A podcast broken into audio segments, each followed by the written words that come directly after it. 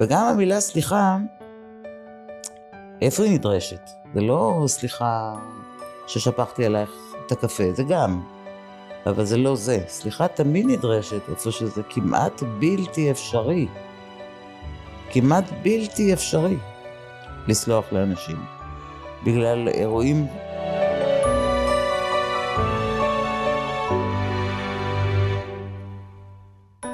שלום וברוכים הבאים לפודקאסט נפש לוחמת, הפודקאסט שידבר על בריאות הנפש, תהליכי התפתחות וסיפורים מעוררי השראה. אני המנחה שלכם אורין ג'ולי, והיום נדבר על הנושא הלוהט ביותר והכי מבוקש, סליחה. אז קודם כל נתחיל עם גברת מירי גלאזר, שתקריא סיפור מתוך הספר שלה, לרגש שלנו יש שכל משל עצמו.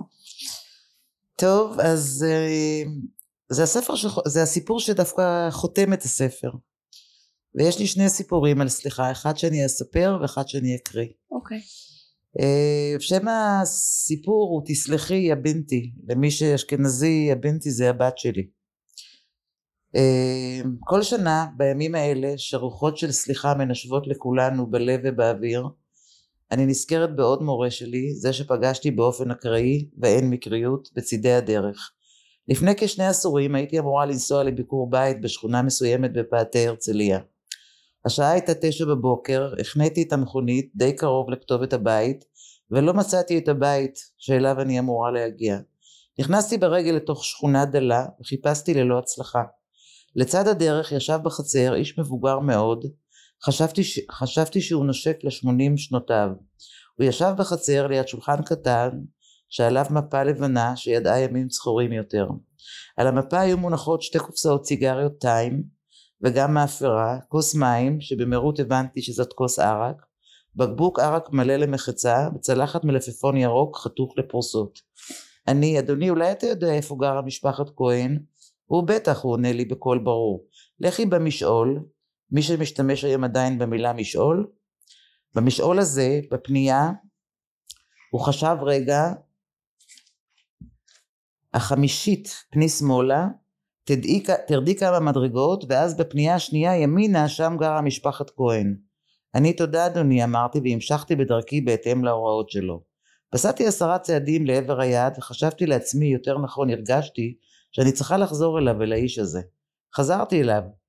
אני שואלת אותו סליחה אדוני האם אני חוצפנית? הוא למה חוצפנית יא בינתי?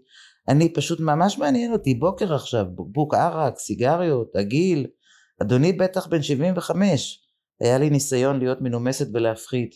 הבהירות שלך, הזיכרון שלך, איך זה הולך ביחד אדוני? זה כל כך מרשים אותי. הוא צוחק. קונה 75 מותק, תכף 100 שנים שאני חי. שבי בנתי, אני אספר לך קצת. למזוג לך כוסית?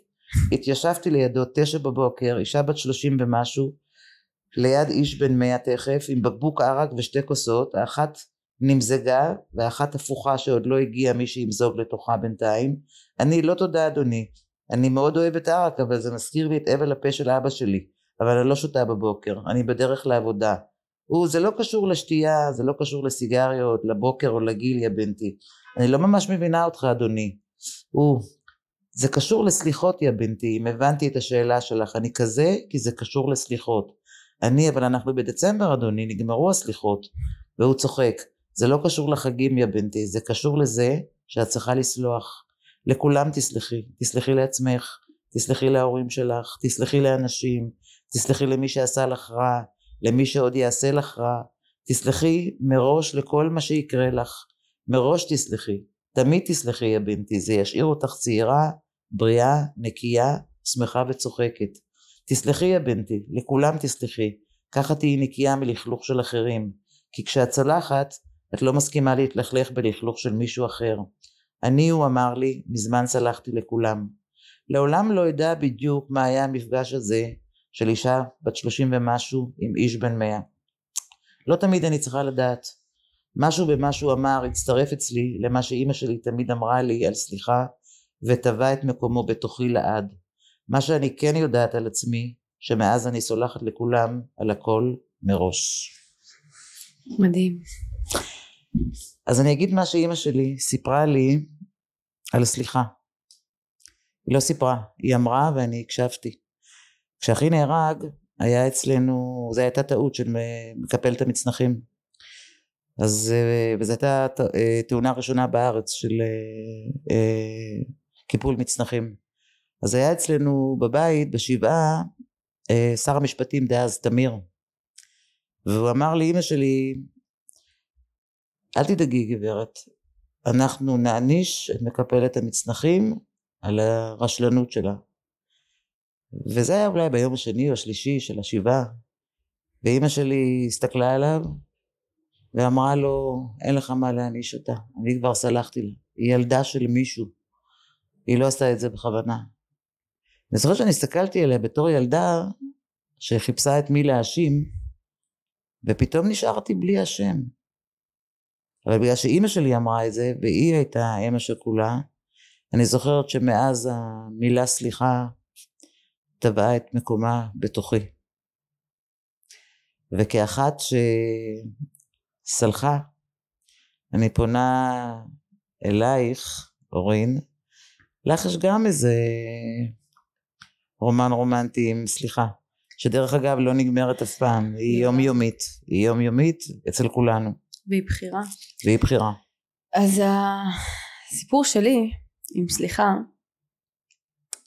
היה מורכב כשאבא שלי היה על ערש דווי וממש באולי שניות האחרונות לפני שהלב שלו עצר בכיתי וממש התחננתי שלא ילך ובכיתי וצעקתי לו אני סולחת לך אני סולחת לך לא ידעתי מה זה אפילו לא ידעתי שאני אפילו לא בקצה של כלום. והשנים עברו וגיליתי שלא סלחתי. וזה לא שלא סלחתי כי כי לא ידעתי מה זה. ואיך גיליתי שלא סלחתי? שבכל מקום שבו הייתי האירועים האלה ניהלו אותי. ובכל מערכת שבה הייתי מערכת יחסים או מערכת צבאית או בית ספר האירוע הזה ניהל אותי בלי שבכלל ידעתי. כל התגובות שלי היו ממנו כל מערכות היחסים שלי היו ממנו. המציאות שלי הייתה מתוך האירוע הזה שלא טופל לא נוקה ולא נסלח. וכשהתחלתי ככה לחקור את הנפש ואת מה שעברתי הלכתי לכמה מטפלים טובים כאילו איזה ארבעה חמישה פסיכולוגים והם בעיקר ישבו מולי ולא דיברו. חוץ מאחד שפעם זרק לי ככה את צריכה לסלוח לו ומה שעבר לי בראש זה סליחה אדוני אתה יודע מה עברתי? אתה היית שם בלילות שבכיתי לאלוהים וקפאתי ובכיתי ולא רציתי? איך אני יכולה לסלוח לשטן הזה על מה שהוא עשה לי? ומי אתה בכלל שתגיד לי שאני צריכה לסלוח? לא מגיע לו שאני אסלח לו. יצאתי מהפגישה עם אותו בחור וזה חלחל. ואמרתי מעניין מה הוא התכוון עם הסליחה הזאתי. לא יודעת אני שומעת כל הזמן ביהדות בנצרות אנשים אחד לשני סליחה סליחה אני מצטער. מה זה בכלל סליחה? מישהו בכלל לימד אותנו לסלוח? אז אמרתי טוב אז יש את המקור מידע הכי אמין בעולם גוגל. וממש כתבתי איך סולחים? וחיפשתי וחיפשתי וחיפשתי והקשבתי להרצאות של טטוק ולא מצאתי איך סולחים. אבל למזלי באחד מהדברים שקראתי קראתי שאם מדברים על הטראומה ומוציאים אותה החוצה ולא שומרים בגוף אז נרפאים. זה מה שהבנתי ברמה הכי שטחית בעולם. הלכתי ועשיתי את הכתבה הזאת שדיברתי שנפגעתי מינית ולא פירטתי מי ומה ואז הקריאה שלי הייתה לעשות הרצאות לבוא ולפתוח את הסיפור שלי בפני אנשים והגעתי לטליה ברק. וכשהגעתי לטליה סיפרתי לה ככה את הסיפור ממש מלמעלה בלי להיכנס לפרטים והיא ראתה שאני אפילו לא באחד אחוז של התהליך שלי. והיא אמרה לי אני רוצה לתת לך מתנה את הטיפול אצל האישה הזאתי. אה, טוב כבר הייתי אני לא כבר הייתי אצל מלא זה לא יעזור אבל בסדר אם את נותנת לי מתנה מה אכפת לי? מקסימום בזבזתי שעה. וכשהמשיכה השיחה עם טליה היא שאלה אותי תגידי איפה אבא שלך היום? אז אמרתי לה הוא נפטר מסרטן לפני כמעט עשור ואז ככה כנראה בלי להתכוון או אולי אם היא אמרה לי את יודעת איזה מעניין? קראתי שגברים שנפטרים מסרטן בגיל צעיר יחסית זה גברים שעברו משהו בילדות שלהם. הסתכלתי עליה והתעוררה בי תחושה שממש הזיזה לי את כל הגוף ולא הכרתי אותה מלפני ופתאום שלוש אחוז חמלה. זה כל מה שהתפתח. אמרתי מה? מה? מה את אמרת עכשיו? אז היא אומרת לי כן אומרים שכשלא מדברים על סוד או מחזיקים משהו בפנים הגוף מפתח סרטן. אז אמרתי אוקיי אני אוהבת את התחושה הזאת של השלוש אחוז חמלה. בוא נלך לבדוק מה זה. ואז באמת התחלתי לחקור העברה בין דורית והתחלתי לחקור את העבר של אבא שלי. ואני לא אדבר על המשפחה של אבא שלי אבל יש שם אנשים שיושבים בכלא על הטרדות מיניות ואונס. יש שם עוד סיפורים מאוד מורכבים. ופתאום לא התייחסתי לאבא שלי כאבא שלי או הדמות שרציתי שאבא שלי יהיה. התייחסתי לאבא שלי ככלי שהיה נשלט על ידי העבר שלו על ידי הדברים שהוא לא טיפל בהם. וסליחה זה תמיד נשמע כאילו סלחתי השתחררתי ושחררתי. ממש לא הסליחה הזאת הייתה עבודה קשה ברמות הייתי צריכה לסלוח לכל כך הרבה. הייתי צריכה לסלוח לאמא לאבא לאחים שלי למורות לילדים להורים של הילדים שהרחיקו את הילדים שלהם ממני לעצמי ולאלוהים. ולסלוח הייתה בחירה הכי קשה והכי טובה שעשיתי בחיים שלי עבור עצמי. וכשהגעתי אלייך ובמשך אה, במשך איזה לא יודעת שנתיים עבדנו ככה טוב טוב על הסליחה הזאתי וכל פעם הייתי צריכה לבחור בה מחדש. וכשלפני בדיוק שנה בכתבה שעשיתי בחדשות 13 על מה שעברתי עם אבא שלי דיברתי שם באהבה גדולה לגבי הסליחה 98% מהתגובות היו חיוביות. היו אנשים שכתבו לי וואו איך הגעת לזה? אני גם רוצה. והרבה שפנו גם למירי בעקבות הכתבה שדיברתי עליה. והתחילו לחקור וזאת הייתה כל המטרה שלי בחשיפה הזאת שאנשים יגלו את הסליחה ויגלו שהם יכולים לנהל את חייהם בדרך אחרת. ובשני האחוזים האחרים קיבלתי הודעות זועמות ואני אצטט אחת מהן. יא חתיכת חולת נפש. איך את צלחת לאבא שלך על מה שהוא עשה לך? את תפוקה את מטומטמת את צריכה אני אשלם לך שתלכי לטיפול כדי לשנוא את אבא שלך כדי שתכעסי עליו. קראתי את התגובה ואמרתי וואו בחמלה רבה מאחלת לך שתלכי לטיפול. כמובן שלא הגבתי ולא עניתי כי אני יודעת שכל אחד מדבר ממקומו. ואני חושבת שאחד הנושאים הכי מבוקשים לפודקאסט זה אורין איך לעזאזל סלחת? ואצל מירי תמיד יש פרקטיקה להכל. אז ככה תראי את יודעת את זוכרת שסיפרתי לך ש... אה, הרגשתי שאני מנותקת רגשית כי לא הייתה בי שמחה? אני חשבתי ששמחה זה רגש. אז זהו שלא שמחה זאת החלטה. אה, סליחה זה לא רגש סליחה זאת החלטה. זה בן אדם קם בבוקר וכבר לא מתאים לו יותר גם להיות ניזוק וגם להסתובב עם הפוגע בתוך הלב והמוח שלו והגוף שלו. אז אה, לסלוח זו החלטה. שהיא לא קשורה בכלל לפוגע או לצד השני שאנחנו סולחים לו. היא קשורה לרצון שלנו אה, לא להיות מוכתמים באירוע עד סוף ימי חי, חיינו. עכשיו אם הצד השני נהנה מזה, יכול להיות, אבל זה בכלל לא המטרה. המטרה היא פשוט לא להיות יותר מוכתמת בכאב הבלתי נתפס הזה ובשחזור של האירועים האלה, כל אחד עם הסליחה שלו. וגם המילה סליחה, איפה היא נדרשת? זה לא סליחה ששפכתי עלייך את הקפה, זה גם, אבל זה לא זה. סליחה תמיד נדרשת איפה שזה כמעט בלתי אפשרי. כמעט בלתי אפשרי לסלוח לאנשים. בגלל אירועים נוראים שכל אחד אה, חווה מעולמו. ולכן בטיפול בעצם בן אדם לוקח החלטה לסלוח, החלטה לשמוח, החלטה לבחור בחיים, החלטה לבחור באור, החלטה לבחור, כל המילים הגדולות האלה הם בסך הכל החלטות ובחירות יומיומיות, יומיומיות, יומיומיות לא להתלכלך בלכלוך של מישהו אחר. זה מדהים וזה גורם לי לחשוב על זה שזה דבר שהוא מאוד פרקטי. אני את יודעת כמו שכבר אמרתי גם ביהדות גם בנצרות גם בכל הדתות אומרים תסלחו אלוהים הוא אל חנון רחום וסלחן וכאילו כשאנחנו גדלים אז כאילו אף אחד לא באמת מסביר לנו מהי סליחה ואיך סולחים. אבל ו- ותמיד אנחנו חושבים שהסליחה היא עבור המישהו האחר בלי שאנחנו נבין לא שזה קשור. בכלל רק רק רק עבור עצמנו כי אני טוענת בתוקף שאנחנו בנויים או על חורבות או על תפארת ילדותנו. המעשים כבר נעשו. העבר כבר עבר. את זה כמה שנעמוד על הראש אי אפשר לשנות. אם אני נותנת בזמן הווה לאבא שלי להמשיך לנהל לי את החיים אני מפסידה. הוא כבר מת.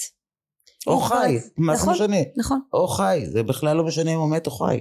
הוא את החשבונות שמיים שלו ואת התיקון שלו ומה שצריך לקרות לו זה עניין שלו לגמרי. אבל אני, אני רוצה לחיות חיים טובים. אני רוצה לחיות חיים שאותם אני מנהלת.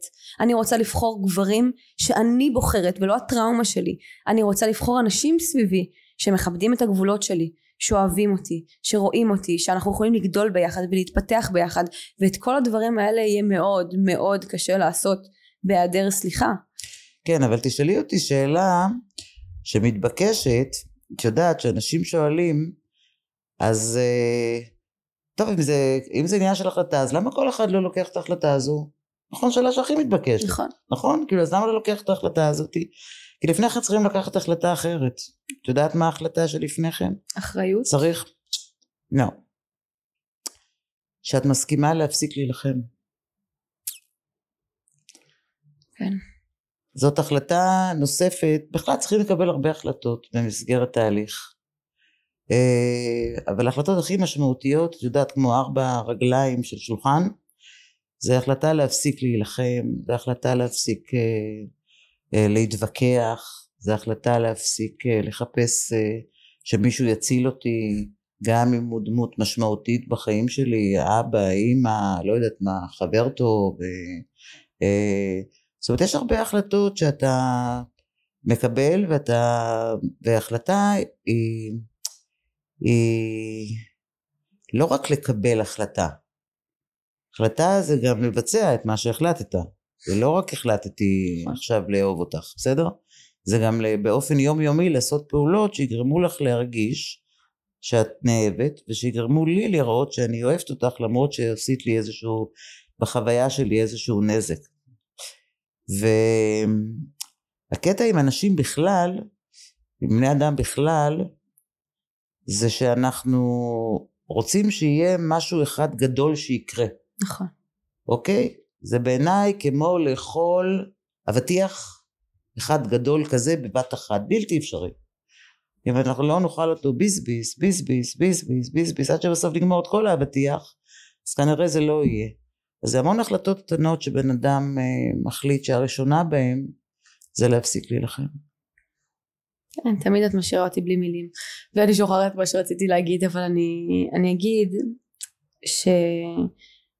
ההחלטות האלה אני, אני אגיד את זה מהמקום הרוחני שלי ואיך שאני רואה את זה זה שבסוף אלוהים מעלה מחירים זאת אומרת אם פעם אחר פעם אני מנסה את אותו דפוס וחוזרת על אותה טעות ונלחמת ונלחמת ונלחמת ומפסידה דברים ורואה רואה כי בסוף אנחנו רואים שדברים קורים לנו שוב ושוב. ושוב, ושוב. ואנחנו מאשימים את ההוא ואנחנו מאשימים את ההם וההוא שעשה לי וההוא שאמר לי והוא אשם מה אני בכלל קשור? אני כולי אדם טוב. ובסוף כשאנחנו מתעייפים מהעמדת הפנים הזאת שאנחנו רק טובים ואנחנו רק לא אשמים ואנחנו מתנתקים לרגע מהעליונות המוסרית שהקורבנות נותנת לנו על התוקף או על מי שבאמת כאילו אשם כי אין אשמים אז אפשר להתחיל בכלל לעשות משהו, כי בסוף זה חיפוש. אני מסכימה איתך מאוד, למעט אה, במשהו שיעקר את מה שאת אומרת מתוכן. אימא'לה, את מפחידה את אותי יודעת עכשיו. מה? זה לא אלוהים שמעלה מחירים, זה אנחנו. כן, אבל זה, זה... אנחנו, בני אדם, בהתנהלות הרגשית שלנו, במלחמות הבלתי נגמרות שלנו, אנחנו מעלים את המחיר. אנחנו מפריעים לאלוהים לתת לנו את כל הטוב הזה שקיים שם.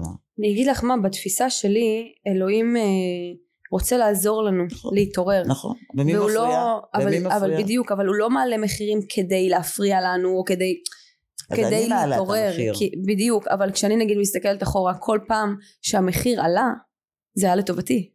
כן. כי בסוף הגעתי, כן, אבל מי העלה את המחיר? הלוא מה, אני, אני, בואי נדבר על זה במושגים ששנינו נבין. אנחנו מדברות על אותו דבר במילים נכון. אחרות. תראי, אם אני עושה שוב ושוב ושוב ושוב משהו, ואני לא מקבלת את התוצאות הרצויות, אז אני זאת שמתעייפת, אני זאת שכואבת, אני זאת שממחזרת, אני זאת שמשחזרת, אני זאת שמשלמת מחירים רגשיים ועוד מחירים ב- ב- שוב ושוב ושוב ושוב ושוב, אוקיי? ואני זאת שבסוף מגיעה למקום שאני אומרת, טוב, תקשיבי מירי, יצאת מטומטמת, אוקיי? אם עשית את העוגת שוקולד הזאת אלף פעם והיא לא הצליחה לך ולא שינית משהו ב, ב, ב, ב, ב, ב, ב, בתוכן של העוגה, בחום של התנור, ב, לא יודעת מה, במשהו, בתבנית, במשהו, אוקיי? וברגע שאני אומרת לעצמי יצאת מטומטמת, לא ברמת ההלקאה, ברמה, אז כנראה שאני לא מבינה משהו. אז אני נכנעת. וברגע שאני נכנעת, אני מאפשרת לאלוהים לתת לי את כל הדבר הזה שהוא רצה לתת לי. מדהים. ורוב האנשים מהמלא שלי הם לא נכנעים. זה המקום שאמרתי ההחלטה להפסיק להילחם, זה בדיוק אותו מקום. ברגע שאני החלטתי להפסיק להילחם, זהו. אני לא יודעת לאפות עוגה, בסדר? לא יודעת לאפות עוגה. לא יודעת, זהו. באותו רגע משהו, משהו קורה בכניעה הזו, מבינה? לגמרי.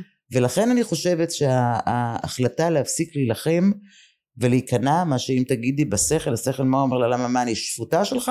כאילו אני אכנע? נשים מ- מ- מ- לוקחים את המילה כניעה למחוזות הכי לא מדויקים, הכי לא מדויקים, כאילו יצאתי פראייר, מבינה? אבל זה לא יצאתי פראייר, אני פשוט מפסיקה לשחזר ולדמם את האירוע שקרה לי בילדות ולהדביק אותו על כל בן אדם שאיתו יש לי קשר. אז האם הרצון לסלוח לפני הסליחה הוא משמעותי ואני אדייק רגע את השאלה שאני כשאני פרסמתי את העניין הזה שסלחתי אז אנשים כתבו לי שהם מאוד מאוד מאוד רוצים גם לסלוח. אז כאילו אז גם אני סולח אוקיי? כזה. ובכלל לפני שהאירוע עבר עיבוד לפני שהם הבינו מה קרה להם לפני הכל וזה אני, אני מכירה אנשים שזה פשוט פיתח להם הלקאה עצמית. כי אז הם אה, אמרו אוקיי אני סלחתי בראש שלי אני אמרתי אני סולח אני סולח אני סולח אבל הנה אני כועס והנה אני מתוסכל והנה אני עדיין כועס על ההוא שעשה לי אבל איך זה יכול להיות אני רציתי לסלוח אז אני כזה אפס שאני לא יכול לסלוח אז בואי נדבר על רצון בכלל, גם כן המילה הזאת היא תמיד עצבנה אותי. אה, נניח שאני רוצה, לא יודעת מה, אני רוצה להיות רזה, אני רוצה להיות עשירה, אני רוצה להיות, אה, רוצה שיהיה שלום במדינה ואני רוצה שכל העולם יהיה מאוחד. אז זה רצון שהוא בשכל, כאילו, זה לא... האם אה, ה- הרצון שלי אה, הופך להיות איזשהו יעד אם לא... אם לא מתלווים אליו אה, פעולות שהן לא תמיד נוחות? ממש לא, מבינה? אז לכן רצון לבד זה יופי, זאת החלטה בשכל, אוקיי? אבל אתה צריך לפתח מסוגלות רגשית כדי לבצע אותה. אתה צריך להסכים לעבור דרך הרבה מאוד דברים, דרך קודם כל התגובתיות שלנו. אם אני רגילה להילחם מגיל קטן, לא משנה על מה, על חתיכת עוגה, על הדעה שלי, על המקום שלי, על המיטה שלי, לא משנה, אז, אז איך, אני, איך אני בכלל, אני צריכה ל, ל, לקבל החלטה ביני לבין עצמי שהיא נובעת מעייפות, מעייפות, אני כבר לא רוצה להילחם יותר. אני לא רוצה, זה הכניעה. לא רוצה להילחם, זהו די, לא יודעת לנהל את החיים שלי. לא יודעת לנהל את התחום הזה של החיים שלי. לא יכולה לנהל חלקים מהחיים שלי. אנשים לא מודים, אנשים לא מודים כי... כי... אנחנו בש... בעידן של תוצאות. בדיוק. אה, ובעידן של אה, להסתיר את הפגמים שלנו. לגמרי. ובעידן של, אה, של מה יחשבו עליי. ובעידן של לא יודעת, של, של בלוף בקיצור. של העמדת פנים. של העמדת פנים. אבל מגיע שלב שהבן אדם מתעייף. עכשיו, במחלף הזה של הפיצול, שאת יכולה בעייפות הזאת או לבחור לקחת אה, שחטה או כדורים, או לבחור להגיד, אני הולכת לתת למישהו שינהל אותי, לפרק זמן קצר, עד שאני אלמד את הכללים, אני אסגל אותם לעצמי, אני אסגל את המסוגלות הרגשית לעשות אותם, ולאט לאט לאט אני אה, אגדל כנפיים, אצמיח כנפיים משל עצמי. זה בדיוק השלב שכולנו צריכים לעבור. כל אחד עם החלק בתוכו שממשיך להילחם, וזה לא משנה על מה. זה לא משנה על מה. על שלום, על דעה, על, על, על, על אתה הזקת לי ואני לא אסלח לך לעולם. ואתה לאט לאט רואה את השוני שחל באנשים ואני אני, אני, אני רואה אפילו שהשפה שלהם משתנה שכשאני מציעה למישהו סליחה אז הוא אומר לי אני? סליחה? בחיים לא אוקיי? ואחר כך אני עוד יושבת לו על הווריד עוד פעם ועוד פעם ועוד פעם מפעם לפעם באלגנטיות. ואז עכשיו מה, מהעצבים שלו היה להם טוב טוב טוב טוב נראה בסדר? טוב טוב נראה זה הופך זה לא בחיים לא זה כבר נראה ואחר כך זה את יודעת וזה הכל במשך זה קורה במשך חודשים. ואחר כך זה נהיה אולי ואחר כך זה כבר נהיה פעולות קטנות. כאילו זה לא זה לא ככה להרים כוסית וזהו. זה פשוט uh, תהליך שבן אדם עובר בתוך עצמו שלאט לאט לאט הוא מפסיק להילחם. זה כל כך נכון כי כשהכתבה באמת פורסמה וכולם כתבו לי וואו אני רוצה ככה אני רוצה ככה וואו אני רוצה כמוך. עצרתי הכל. כתבתי נשמות תירגעו אני מזכירה לכם שאתם ראיתם תמונת ניצחון. אף אחד מכם לא ראה איך בשנתיים האחרונות. נכון. צרחתי ובכיתי לאלוהים. השיער נשר לי שיתוקי שינה סיוטים בלילות.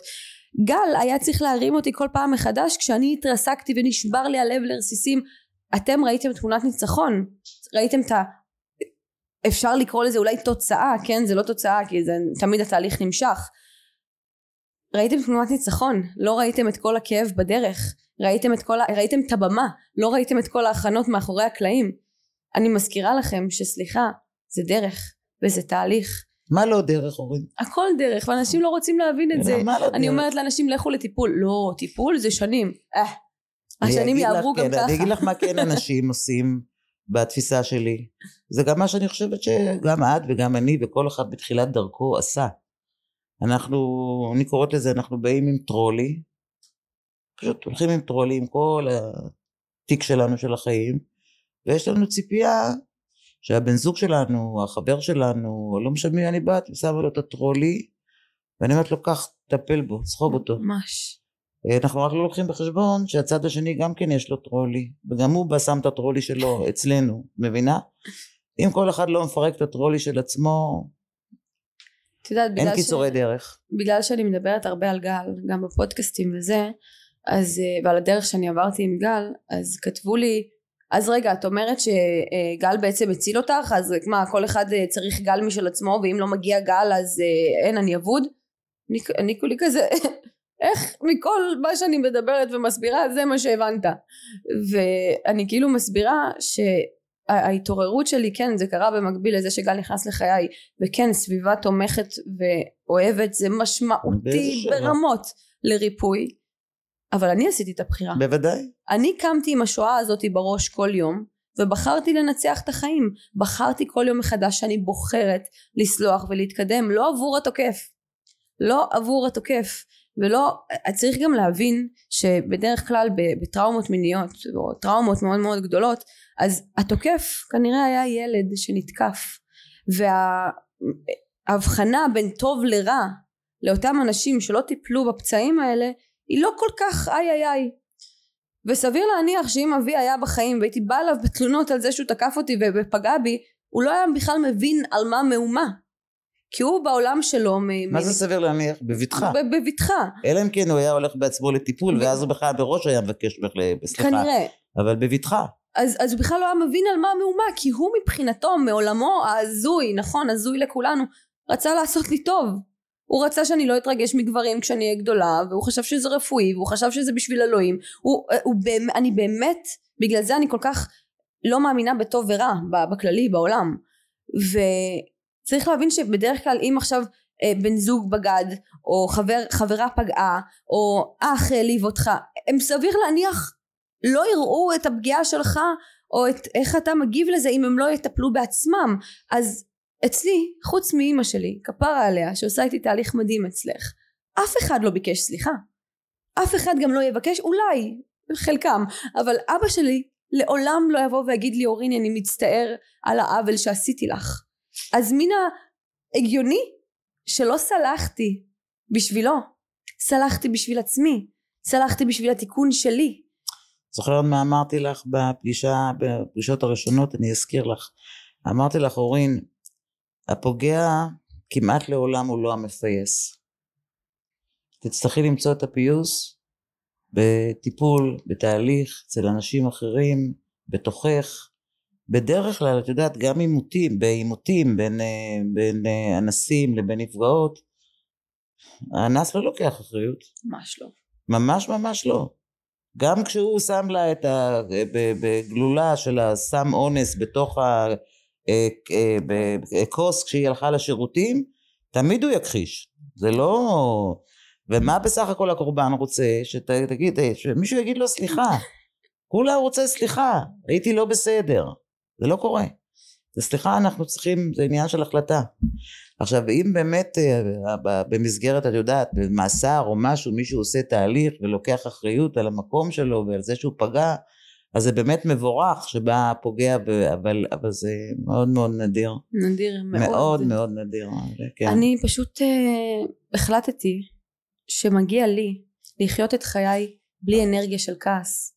אני החלטתי שמגיע לי לחיות את חיי כשהגוף שלי לא מתכלה מתוך הכעס הזה. אמ, אני בסביבות הצבא גיליתי שיש לי פפילומה דרגה שלוש דרגה ארבע זה הכי חמור וצריך לנתח וכל חצי שנה הייתי מגיעה לרופא נשים והוא היה אומר לי בקרירות של גינקולוגים אה, כשנגיע לדרגה ארבע ננתח אותך אמרתי לו מה אין דרך לרפא את זה? זהו אני אבודה? אז הוא אמר לי אין מה לעשות דרגה ארבע ננתח אותך אין משהו אחר לעשות. את רוצה שננתח אותך עכשיו? אני כזה לא לא. וכמובן בתור פוסט טראומטית טובה כל מה שדמיינתי זה איך אני יושבת בכימותרפיה דמיינתי את הלוויה שלי איך סופדים לי כזה. ולא באמת האמנתי שיש דרך לפתור את זה. אז אמרתי טוב אני אחיה עם זה עד שנמות עם זה כנראה. ואז כמו קסם כמו קסם אחרי שנה אחת של טיפול שכל מה שעשיתי זה לשבת אצלך וללמוד לסלוח. חזרתי לגינקולוג החמוד ולא היה לי כלום. כלום, כלום. ואז הוא אומר לי הבדיקה חזרה היא תקינה אין לך כלום. איך עשית את זה? אמרתי לו הלכתי לטיפול טוב טוב טוב לכי כן, מפה. כן כן. שזה היה נורא מצחיק ואני כולי יוצאת באושר ואושר מתקשרת לגל אתה לא מבין התגברתי על מכשול בחיים. כי הנה הגוף שלי הראה לי שהתגברתי על מכשול בחיים. וזה קודם כל אה, זה נראה לי דבר מאוד משמעותי שקרה כי מאז אני לא לוקחת תרופות ואני בודקת בנפש תמיד מה קרה.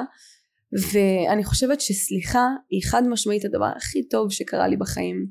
זו החלטה הכי בעיניי אה, הכי משמעותית שבן אדם צריך לקחת בחיים שלו זה פותח כל כך הרבה מקומות וכל כך הרבה אפשרויות וכל כך הרבה כי הלוא בסוף בסוף בסוף מכירה אותי אני מפשטת את הדברים. בסוף כל אחד כל בן אדם כל האנושות כל התגובות שלו כל מה שהוא אומר כל מה שהוא עושה זה מתוך הפצע הפרטי שלו.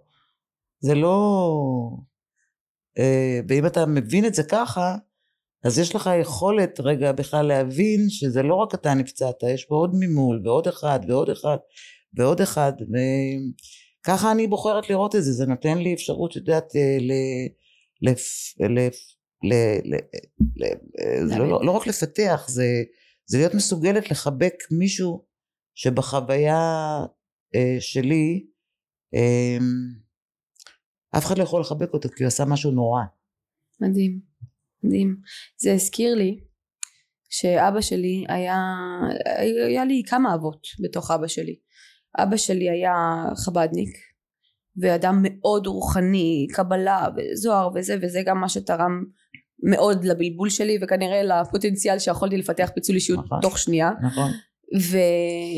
ואבא שלי בתוך המק... בחיי היום יום שלו היה אדם מאוד אהוב אנשים אהבו אותו והוא היה מאוד מקובל כזה והיה המון שיעורי תורה בבית והוא דיבר הרבה על אלוהים ותמיד הוא, הוא גרם לי להבין שאלוהים מאוד אוהב אותו ואני יודעת אני בתור ילדה לא רציתי להתעסק עם אלוהים אז כמובן אבא כל מה שתגיד. ובאחד מהפעמים של השיחות שלי עם אבא שלי הוא אמר לי שלפי הקבלה או איפשהו שהוא קרא הנשמה שלנו לפני שהיא מגיעה לעולם הזה רואה את התסריט של כל חייה מסכימה חותמת ויורדת לעולם הזה ובאחד, וזה משפט שמאוד מאוד ליווה אותי כי בהרבה מהריבים שכשלא הייתי צייתנית אז הייתי לגמרי מופרעת והופכת את הבית כמובן שני הקיצונים אז הייתי צורחת עליו ואומרת לו יא בן של mm, אין מצב שאני חתמתי על החיים האלה אין מצב שאני חתמתי שאתה תהיה אבא שלי אין מצב שאני חתמתי על המשפחה הזאתי ואני יכולה להגיד לך שאחרי שסלחתי ושחררתי ואני מעבירה את הטוב הזה הלאה אני יודעת להגיד לאבא שלי צדקת לגמרי.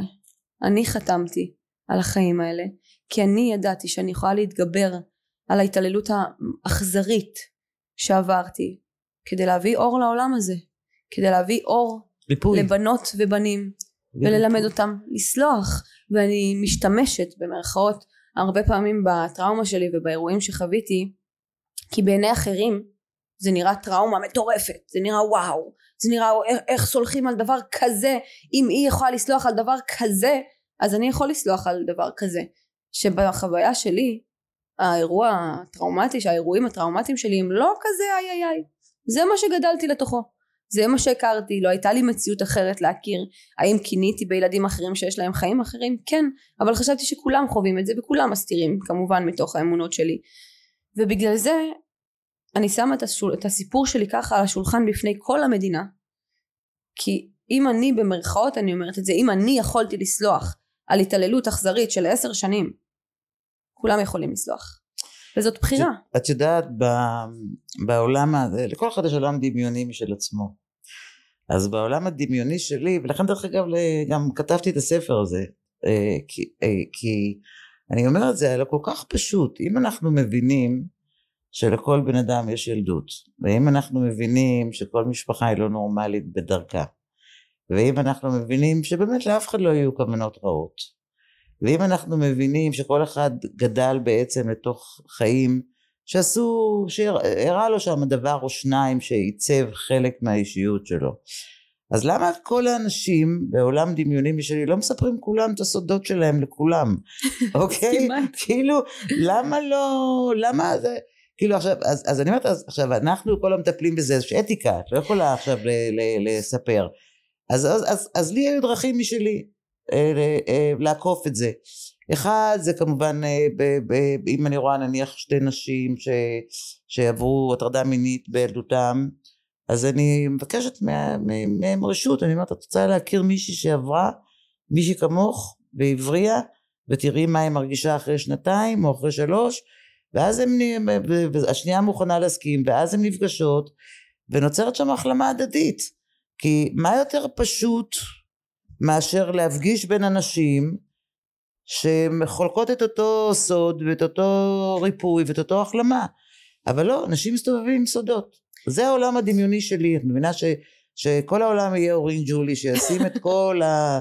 אה, לא צריך לפני מדינה שלמה, מספיק מול בן אדם אחד, את יודעת, לא כולנו מפורסמים, ולא כולנו יש לנו את המדיות, ולא כולנו, מספיק מול בן אדם אחד, את לא מבינה איזה מזור זה יכול... אה, זה מדהים, אני חושבת שכשאנחנו יוצאים מהריכוז העצמי, של זה קרה רק לי ואיזה מסכנה אני ואיזה גועל ואיזה בושה ואשמה ואני חושבת שיש קסמים שקורים ממש קסמים שקורים כי, כי אני, אני יודעת כמה פתאום אחרי הכתבה נפתחו פתאום עוד כתבות של נשים וגברים שעברו התעללות מינית נכון. בבית ופתאום אנשים התחילו להגיד אוקיי אז אני, אני לא לבד.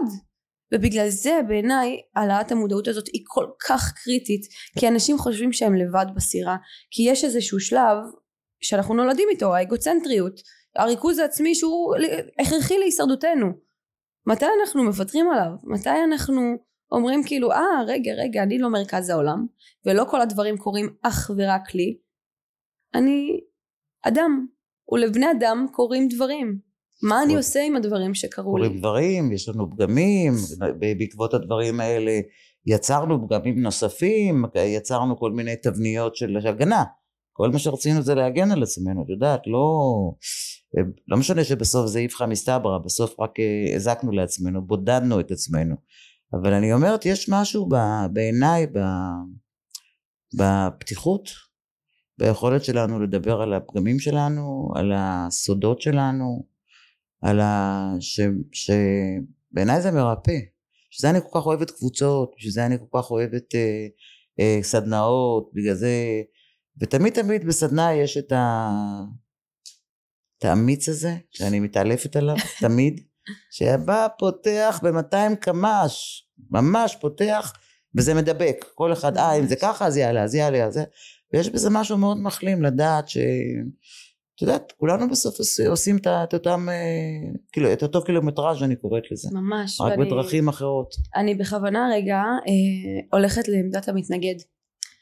וכשהכתב ראיין אותי לאותה כתבה, הוא אמר לי, הוא היה בהלם, כן? זה כתב שראיין אותי כבר כמה פעמים והוא לא דמיין שעברתי משהו כזה, אז הוא ממש היה כאילו בשוק ולא ידע איזה שאלות לשאול, ואני מאוד אוהבת אותו, והוא אמר לי, סליחה שאני אומרת זה ככה אבל אני מרגיש כאילו אתה עושה קצת יותר מדי רומנטיזציה לסליחה. אמרתי לו אתה יודע מה? לא אכפת לי. לא מעניין אותי אם אנשים חושבים שאני מספרת לעצמי סיפורים כדי לסלוח. בסופו של יום אני הולכת הביתה שמה את הראש על הכרית. טוב לי. אני במערכת יחסים טובה. החיים שלי רגועים שלווים אני נהנית מהם. אני חיה אותם to the fullest. אז לא אכפת לי אם זו רומנטיזציה לסליחה ולא אכפת לי אם אני מספרת לעצמי סיפורים כי אני טוב לי. כן, את יודעת, גם אה, כשאנשים אה, אה, מראיינים אותך, או שאנשים בכלל שואלים שאלות, הלוא אנשים שואלים שאלות מעולמם. את יודעת, כל אחד עם ה... יש, כמו שהיא כתבה לך, לכי לטיפול בגלל שסלח, כי את, יתשלם לך טיפול, את מבינה? כל אחד מגיב מתוך ההתנגדויות שלו, מתוך המקומות שהוא בעצמו לא הגיע בעצמו, אני יכולה רק לשאת תפילה ולהגיד כאילו אה, אם אנחנו לא נציל את עצמנו מעצמנו אף אחד לא יציל אותנו אפילו לא אלוהים כי אנחנו מפריעים לו. גדול. גדול. אני באמת אה, אני גם אגיד רגע איך אני מה היו נקודות שלי כדי לסלוח לאבא שלי כי אני יודעת שזה דברים שמאוד מעניינים את המאזינים. אז הדבר הראשון שבאמת ככה התחלתי לחקור ולגלות בתחילת הסליחה זה את העברה הבין דורית זה להבין שההורים שלנו גם אם זה לא טעויות קריטיות כמו שאבא שלי עשה יעשו את אותם טעויות שעשו עליהם או את ההפך המוחלט שזה בדיוק אותו הדבר. וכשאנחנו גדלים להיות הורים אה, סליחה כשאנחנו ילדים הוריים אנחנו גדלים להיות הורים ילדיים ואז את כל הטעויות שלנו אנחנו עושים על הילדים שלנו. ואת ה... אנחנו לא מספקים לילדים שלנו את הצרכים שלהם אלא את החרדות שלנו מה שלא טיפלנו בו. ובגלל זה אני גם חושבת שהסליחה היא קריטית כי אני רציתי להיות אימא טובה כי לפני זה אני לא רציתי להיות אימא. והיום אני יודעת שאני יכולה להיות אימא טובה כי אני אשתדל בכל כוחי להיות קשובה לצרכים של הילדים שלי ולא לחרדות שלי ואני יודעת שאני אשב על ספת הטיפולים עוד הרבה ואדבר את הפחדים שלי על הילדים שלי ובסוף אזכיר לעצמי שהילדים שלי עם כמה שאני אוהבת אותם הם לא שלי הם של אלוהים. ואני יש לי תפקיד לדאוג לצרכים שלהם ולאהוב אותם אבל לא יכולה לשלוט על מה יקרה להם. ובגלל זה הנקודת אור הראשונה שהייתה לי בלסלוח לאבא שלי הייתה להבין שהוא היה ילד שהתעללו בו מינית. היה ילד שנאנס ובשנת ה-1950 זו הייתה בושה אדירה כאילו שב-2023 אנשים עדיין לא מסתירים את זה, נכון, בואי. נכון, אבל רק- אז זה היה רק כאילו... בשנים האחרונות יש כן. פה את הזה, אבל תמיד מסתירים את זה. ובאמת כאילו הוא היה גבר גבר כזה מאצ'ו גדול עיראקי והוא היה צריך לשמור על החזות הזאת של הגבר הגדול והעיראקי והחזק הזה ומה שאנחנו לא במודע מחליטים לטפל בו מפתח לנו מחלות בגוף ומפתח לנו מחלות בנפש וממשיך דורות הלאה עד שקם אחד מספיק חזק כדי להגיד פוס זה עוצר אצלי אני שובר את השרשרת הזאת של הטראומות במשפחה שלי כן, אבל את יודעת מה זה מספיק חזק. אני אגיד לך מה זה מספיק חזק. מפה, מפה החוזקה שלו. מספיק חזק זה אחד שמסכים לחטוף ביקורות. נכון לחטוף אה, אה, אה, אה, אה, מילים קשות מאוד מאוד מאוד מאוד שמנתחות. כל אחד בקיצור היום כל אחד נהיה פרשן. ממש. אה, עם כל היד שקלה על המקלדת וכל אחד נהיה פרשן וכל אחד נותן לך ציונים וכל אחד להסכים לעשות דרך כזאת עם אמילה בעיניי זאת גבורה גדולה מאוד מאוד מאוד מאוד מאוד מאוד. כן אז הדבר השני שבאמת ככה עזר לי זה עניין הרוח. בגלל שאת יודעת בחוויה של בני אדם עברתי משהו שהוא לא הגיוני וגם בחוויה שלי זה לא הגיוני לעשות דבר כזה לילדה. הייתי צריכה להיעזר ברוח אחרי שקודם כל הבנתי בכלל מה קרה לי הייתי צריכה להיעזר ברוח הייתי צריכה רגע להבין שלא נפלתי על חרבי סתם. וכשהתחלתי ככה בזכותך לקרוא קבלה וממש להתעניין בעולם הזה אז חילקתי את אבא שלי לנפש רוח נשמה. וידעתי שהנפש שלו חטאה פשעה כנגדי. אבל הנשמה הייתה פשוט חלשה שם. ומהרגע שאבא שלי נפטר קבלה אומרת נפש בהמית. נכון. ונפש, ונשמה אלוקית נכון? ונשמה אלוקית. ומהרגע שאבא שלי נפטר מהעולם ועזב את הגוף ראיתי ניסים. ראיתי ניסי ניסים שזקפתי לזכותו של אבי זקפתי לזכותו, לזכותה של הנשמה של אבי. כשהקראתי לגל בחופה שהוא התיקון שאבא שלי ובורא עולם שלחו לי אנשים התקוממו. אמרו לי איך את יכולה להגיד דבר כזה עוד בחופה שלך? אנשים לא מבינים אני לא מדברת על הגוף של אבא אני לא מדברת על הנפש של אבא אני מדברת על הנשמה של. אבא שעובדת שם שעות נוספות כדי כדי לתקן. לתקן את ה... גל הגיע ממש בנקודת השבר שלי. אני ראיתי את אימא שלי בנקודת השבר שלה מחליטה שהיא מספיק עייפה בגיל 63 כדי להגיד לא עובדות לי יותר הטכניקות של הסתרה ובושה אני רוצה לת... לרפא את חיי. ואני רואה כל כך הרבה ניסים שאני לא יכולה להתבלבל ואת כל הניסים האלה שקורים על מנת שאני אצליח להמשיך לסלוח כל יום אני זוקפת לנשמתו של אבי. כן אבל את יודעת זר לא יבין זאת. זר לא יבין זאת רק אנשים שנמצאים בתהליך יכולים להבין דברים כאלה ואני חושבת שזה מקום אה, ככה לסיום הפרק הזה אה, לקרוא לאנשים אה, לעשות שני דברים. להפסיק להביע דעות על משהו שהם לא מבינים בו. פשוט את יודעת זה זה יודעת ששואלים אותי על הדעה שלי לגבי דברים שאני לא מבינה, אז אני פשוט אומרת, אני לא מבינה, אין לי דעה.